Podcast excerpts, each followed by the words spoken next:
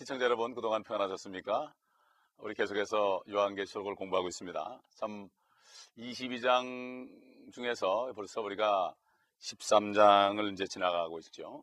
13장을 어, 시작했는데 성경 공부하는 것이 이렇게 어, 쉬운 건 아닙니다. 뭐 이렇게 감동적인 설교를 듣는 거, 은혜의 설교를 듣는 것은 참 우리가 아, 굉장히 그 편안하고 그런데 하나님의 말씀을 공부하는 시간은 어쩐지 좀 어, 설교 듣는 시간보다는 좀덜 아, 은혜가 되는 것 같지만 사실 그렇지 않습니다. 우리가 고기를 씹으면 씹을수록 더 맛있죠. 그러나 아, 단 음식은 그냥 달고 달콤하지만 그냥 지나가면 끝납니다. 그렇기 때문에 능력이 되질 않죠. 그러므로 우리가 끈기 있게 말씀을 배워야 될 것입니다. 특별히 우리가 지금 몇 시간 동안을 아, 일곱 인물을 중심으로 해서 아, 이 말씀을 중심으로 해서 이렇게 공부하고 있는데 우리 한번 조금 복습을 해볼까요? 어, 첫째 우리가 일곱 인물 중에서 어, 여러분 첫째 인물이 누굽니까? 바로 여인이었습니다. 이스라엘을 대표하는 여인. 아, 그 다음에 두 번째로는 아, 붉은 용, 바로 사탄이죠. 굉장히 중요한 인물이죠. 세 번째는 아, 바로 산의 아이. 이 산의 아이는 바로 예수 그리스도. 또 환란 중에 나타날 구원자. 그 다음에 네 번째로는 아, 천사장 미카엘. 유대인들을 유대인들을 보호하는 그 천사장 미카엘. 다섯 번째는 유대인의 남은 자. 환란을 통과해서 결국 아, 결국 아, 나중에 주님이 천년왕국을 만드실 때 거기에 기초가 되는 사람들 바로 Remnant of Israel 아, 이런 분들이 있고 이제 아, 여섯 번째로 어, 바다에서 올라온 짐승. 우리 지난번 시간까지 공부를 했죠?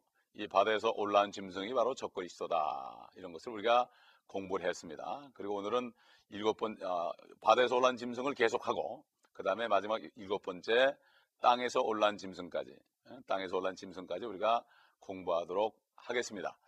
아, 주님께서 성경을 상고하라고 그랬습니다. 성경을 상고하는 것은 대충 있는 것이 아니고 성경을 자세하게 보라.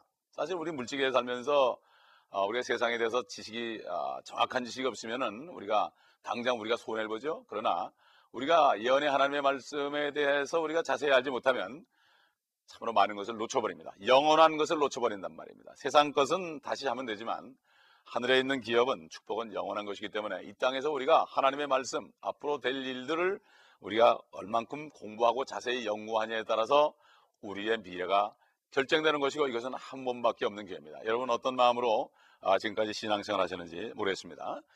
아, 그래서 우리가 계속 오늘 13장을 공부하면서 바다에서 올라온 짐승에 대해서 마지막 총정리를 하고 일곱 번째 땅에서 올라온 짐승을 배웠는데 아, 여러분 그 지난번에 그 다니엘서를 통해서 우리가 말씀을 보았습니다. 그 짐승들에서 봤는데 여러분 다니엘서 7장과 8장을 제가 좀 읽어보시라고 숙제를 드렸는데 여러분 읽어보셨는지요? 혹시 아직 읽어보지 않은 분이 있다면 아, 오늘 이 말씀이 끝나고 다시 한번 상세히 기도하면서 읽어보시면 성령님께서 여러분에게 깨달음을 주실 것입니다. 우리 13장 3절을 한번 보도록 할까요? 함께. 아, 또 내가 보니 그의 머리들 가운데 하나가 상처를 입어 죽게 된 것 같았으나 그의 치명적인 상처가 나으니 온 세상이 기이 여거 그 짐승을 따르더라. 바로 바다에서 올라온 짐승의 머리가 일곱 개죠. 아, 그리고 아, 뿔이 열 개입니다. 그런데 이 멸류관 그 왕관이 열 뿔에 있었다. 요한계시록 12장에 나오는 그 짐승 아, 그 붉은 용은 아, 머리가 일곱 개고 뿔이 열 개지만은 그 왕관이 머리에 있었다. 아, 차이점이죠. 적그리스도와 마귀와 차이점입니다. 그래서 그 용이 바로 이 적그리스도에게 아, 권세를 줬죠. 결국 쉽게 얘기하면은 하나님 아버지께서 아들 예수님 안에 들어가신 것처럼 마찬가지로 사탄이가 적그리스도 안에 들어가서 그 마귀의 놀란 역사들을 일으킬 거라 이런 얘기입니다. 그 짐승준 머리 하나가 아, 결국 배임을 당해서 상처를 입었다. 그 머리 일곱 개가 여러분 기억, 공부했죠? 역사적으로 사탄이가 권세를 준 나라들입니다. 첫째는 바벨의 니브라 왕, 둘째는 이집트 애굽의 파로 왕, 셋째는 아시리아의 산헤립 왕, 네 번째는 바벨론의 느부갓네살, 다섯 번째로 어, 메레, 메데파사야 메데파사의 다리오와 고레, 아, 고레스 왕, 그 다음에 여섯 번째로 그리스의 알렉산더 대왕, 그리고 마지막 일곱 번째 머리가 로마의 시저였습니다. 아, 그런데 이 머리 가운데 하나가 상처를 입어서 죽게 되었다 다시 살아난다. 앞으로 로마가 다시 죽었는데 부흥할 것을 여기 얘기하고 있습니다. 또 로마가 나타난다. 사도 요한이 다시 나타나는 로마를 보고 기이 여겼다. 기이 여길 게 없죠. 왜냐하면 그 요한은 그 아, 로마 황제에 의해서 황제에 의해서 그가 반모섬에 유배를 갔기 때문에 로마에 대해서는 익숙히 아는데 또 수천 년 후에 지금 우리가 따- 우리가 보면 2000년 후죠. 그때 로마가 또 나타나는 걸 보고 요, 요한이 놀라는 것을 우리가 볼 수가 있습니다. 우리 2절은 어, 다음에 이- 나중에 보기라고 어, 13장 아, 13장 4절 아, 우리가 3절 이후니까 4절 보겠습니다. 4절 보겠습니다. 그러면 사람들이 그 짐승에게 권세를 준 용에게 경배하고 또 그 짐승에게도 경배하며 말하기를 누가 그 짐승과 같으며 감히 누가 감히 그와 더불어 싸울 수 있으리요? 엄청난 아, 그 힘을 가지고 있죠. 사탄이가 권세를 준 사람이니까 얼마나 힘이 있겠습니까?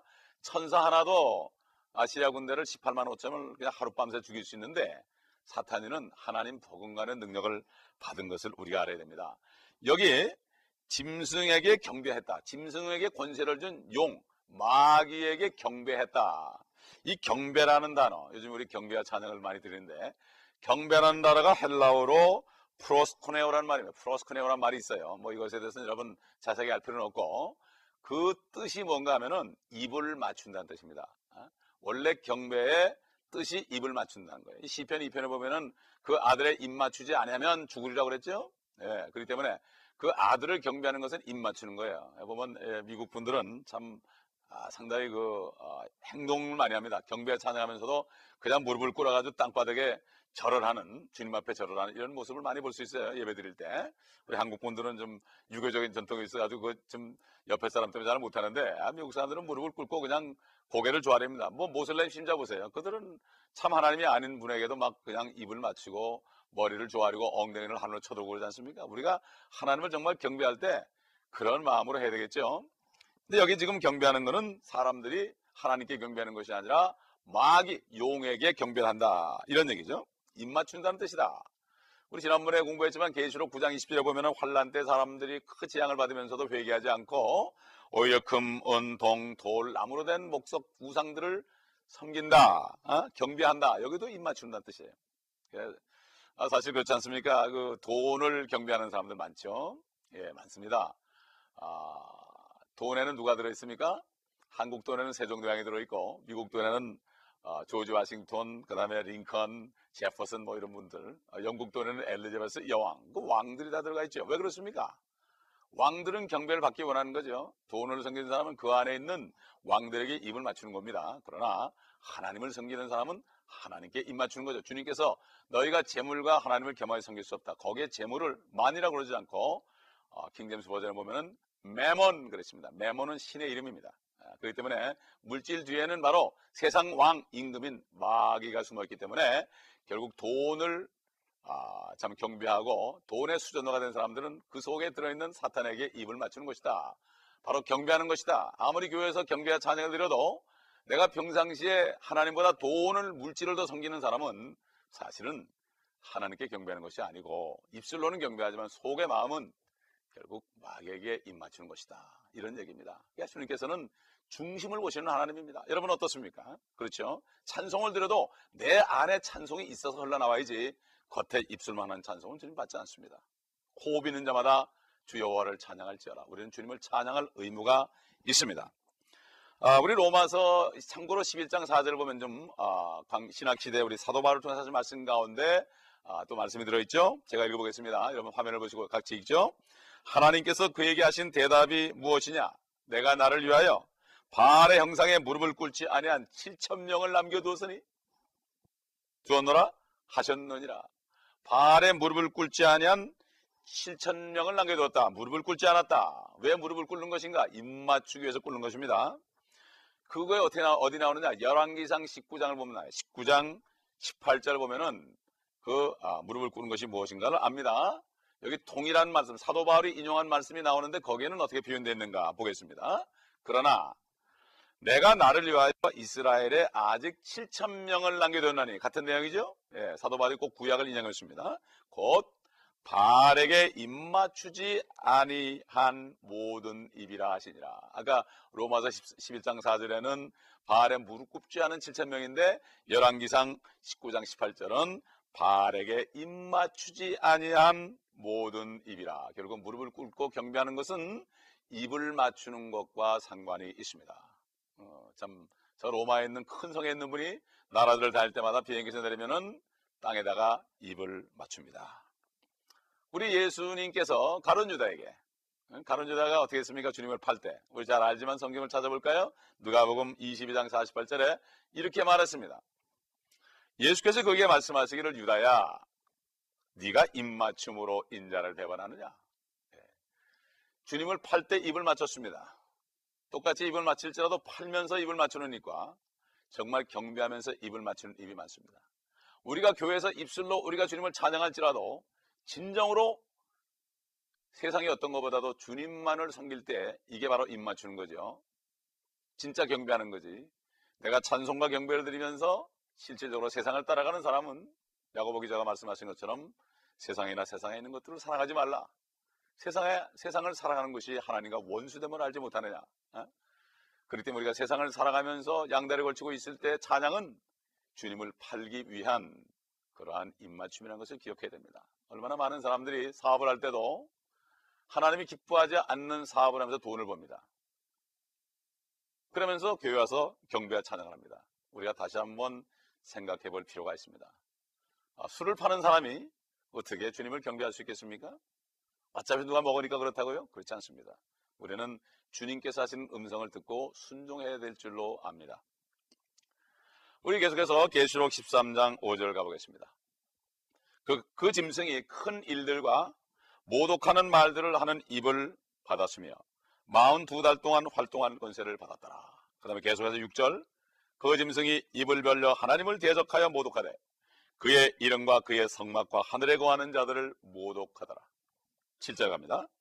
그가 성도들과 싸워 이기는 권세를 받았으며 이 성도는 어, 환란 때 남아있는 유대인들과 이방인들이죠.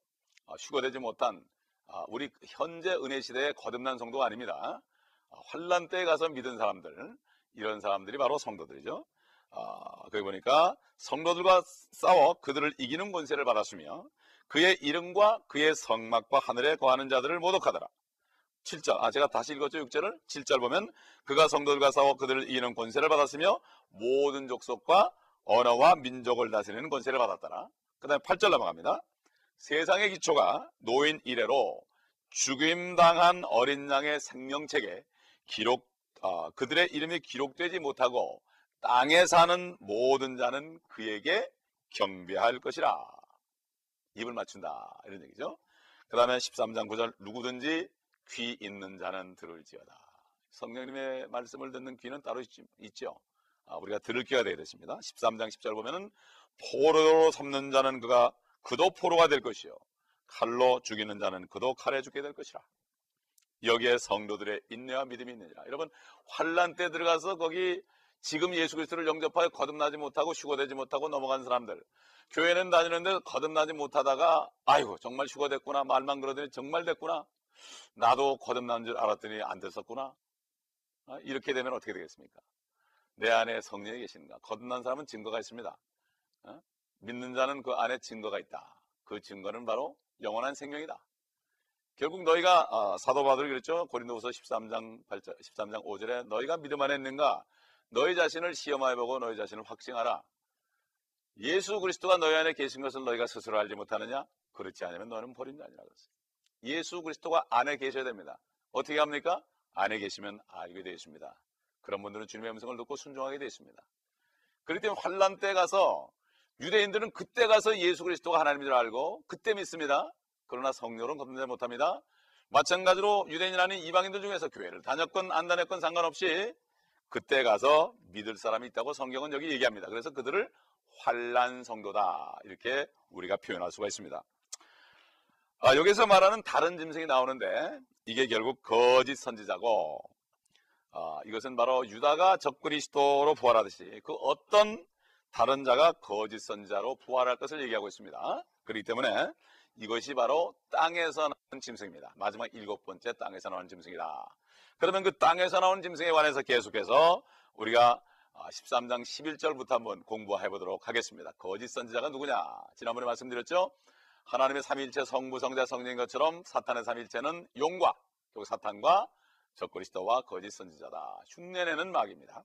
우리 13장 11절 또 보겠습니다. 내가 보니 또 내가 보니 다른 짐승이 땅에서 올라오는데 어린 양처럼 두 뿔을 가졌으며 용과 같이 말하더라. 12절 그가 자기 앞에 있던 첫째 짐승의 모든 권세를 행사하고 또 땅과 거기에 사는 자들로 하여금 치명적인 상처를 치유받은 그 첫째 짐승에게 경배하더라.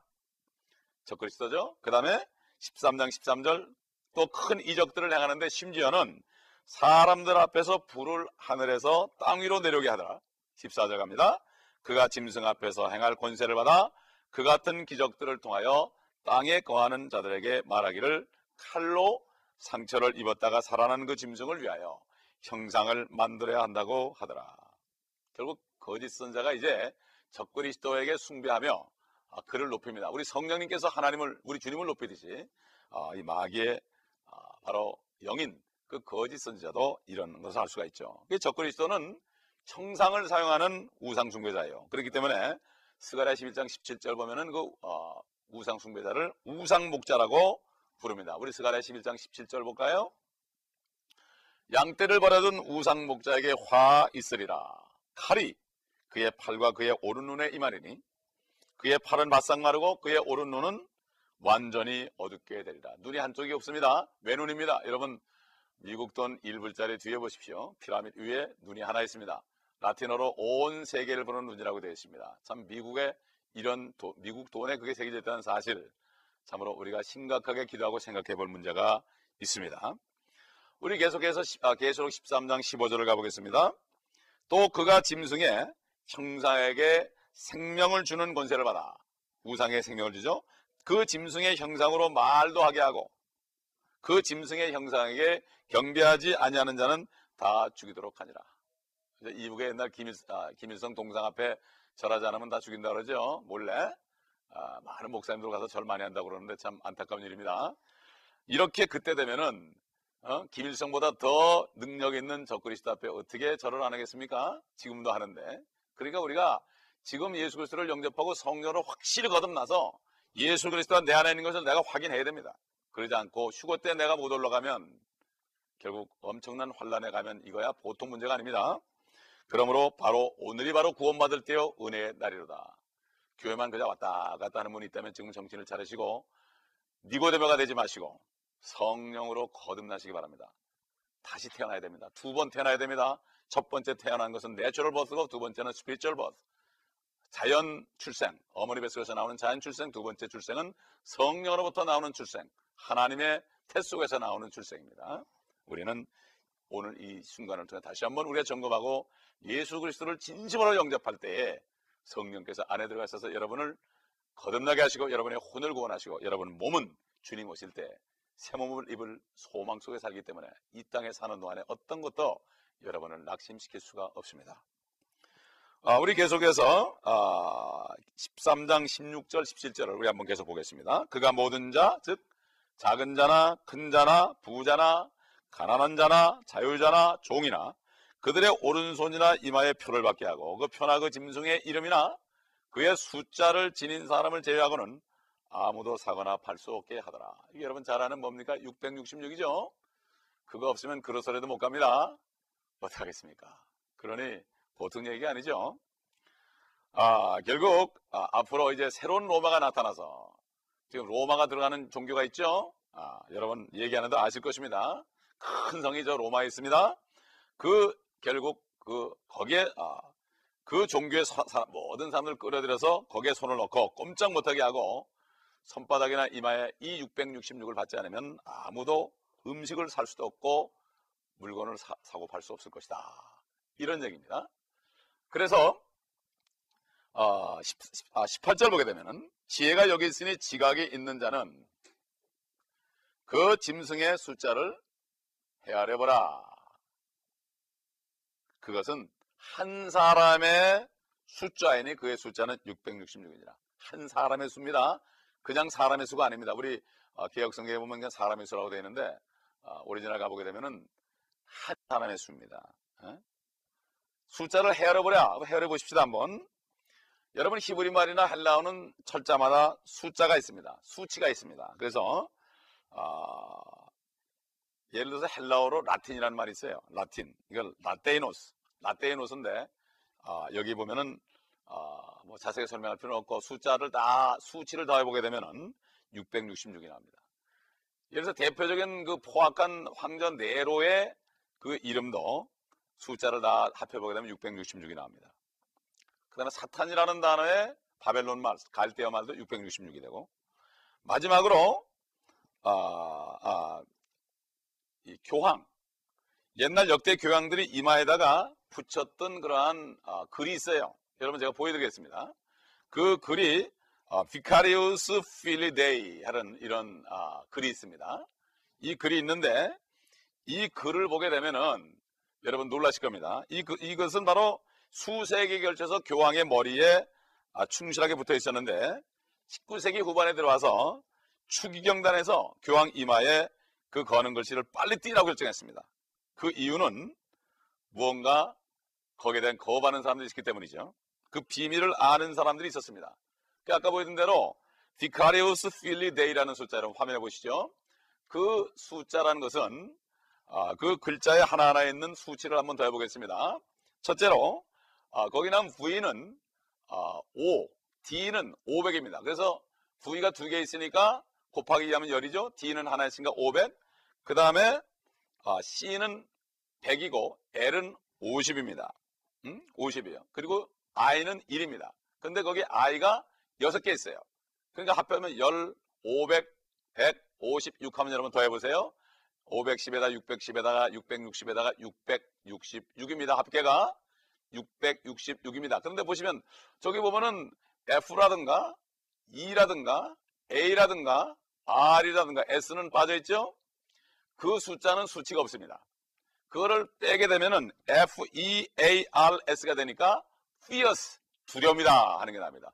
두려움이라는 뜻과 666이 그 이마에 붙인 글자에 있었습니다. 아, 그렇기 때문에 얼마나 무섭습니까? 예, 그러므로 어, 앞으로 나타날 적그리스도가 가진 숫자가 바로 666인데 지금까지 아까 본 것처럼 많은 적그리스도의 그러한 모형들이 있었습니다. 사울도 모형이고 어, 히틀러도 그 모형이고 무소리니도 모형이고 많은 사람이 모형이었는데 그 이름을 다 일일이 열거를 안 해서 그렇지 그 사람들의 이름을 보게 되면 전부가 666입니다. 여러분 놀라셨죠? 예. 그리고 지금 있는 교황 머리에 있는 것도 바로 666이요. 다음에 진짜 적그리스도 나타나도 그건 그 사람 한 사람의 수다 666입니다. 옛날 아벨이 예수 그리스도의 모인 것처럼 어? 첫사람 바벨의 니브로또 바로 적그리스도 마귀의 모형이다. 그러면서 성경이라는 것은 바로 적그리스도와 참그리스도의 계보고 진짜 그리스도가 이 땅에 오시기 전에 그 예수 그리스도 오실 예수 그리스도를 예표하는 그 사람들이 많이 나타나죠. 아벨이라든가 노아라든가 이삭이라든가 이런 사람들 많이 나타납니다. 요셉이라든가 모세라든가 이걸 통해서 참 그리스도의 형상을 보여줬고 미리 오실 분을 보여줬고 마찬가지로 앞으로 올 적그리스도를 보여주기 위해서 많은 사람들 가안이라든가 그 다음에 아, 니무롯이라든가 아, 느부갓네살라든가 파라오라든가 이런 사람들을 통해서 앞으로 올 적그리스도의 그 얼마나 그들이 황포할 것을 어, 횡포를 할 것을 미리 보여준 것입니다. 그러면 여러분 정신을 바짝 차리고 이제 환란에 넘어가게 되면 휴고가 안 되고 환란에 넘어가게 되면 누구나 다 그들에게 절을 할 거냐 안 할 거냐 둘 중에 하나를 택하여야 되는데 지금도 믿음을 지키지 못하면 그때 가서 어떻게 지키겠습니까? 그렇기 때문에 누구든지 예수 그리스도를 참으로 주님을 영접하고 그분을 주님으로 섬기는 사람은 성령으로 겁난 사람은 누구나 다 하나님의 자녀가 되기 때문에 인을 쳤기 때문에 성령으로 인을 쳤기 때문에 딱 봉했기 때문에 아무도 구원을 뺏어갈 수 없습니다. 그러나 우리가 하나님의 기업을 상을 받기 위해서 거룩한 삶을 살면서 주님의 일을 해야 될 것입니다. 잠깐 기도할까요? 하나님 감사합니다. 환란에 일어날 일들을 우리가 또 보았습니다. 바다에서 올라온 짐승, 땅에서 올라온 짐승을 통하여 환란 때 일어날 일들을 보았고 그 정체를 우리가 구체적으로 보았습니다. 아직까지도 예수 그리스도를 온전히 마음으로 영접하지 않은 분들이 있다면 지금 이 시간에 주님을 부르며 온전히 영접하고 구원받아 성령으로 거듭나서 하나님의 영원하신 생명의 안에 거하고 주님께서 안에 함께 거하는 삶을 누리다가 주님 오실 때 영광스럽게 주님 만나게 하옵소서 주 예수 그리스도 이름으로 감사의 기도드리나이다.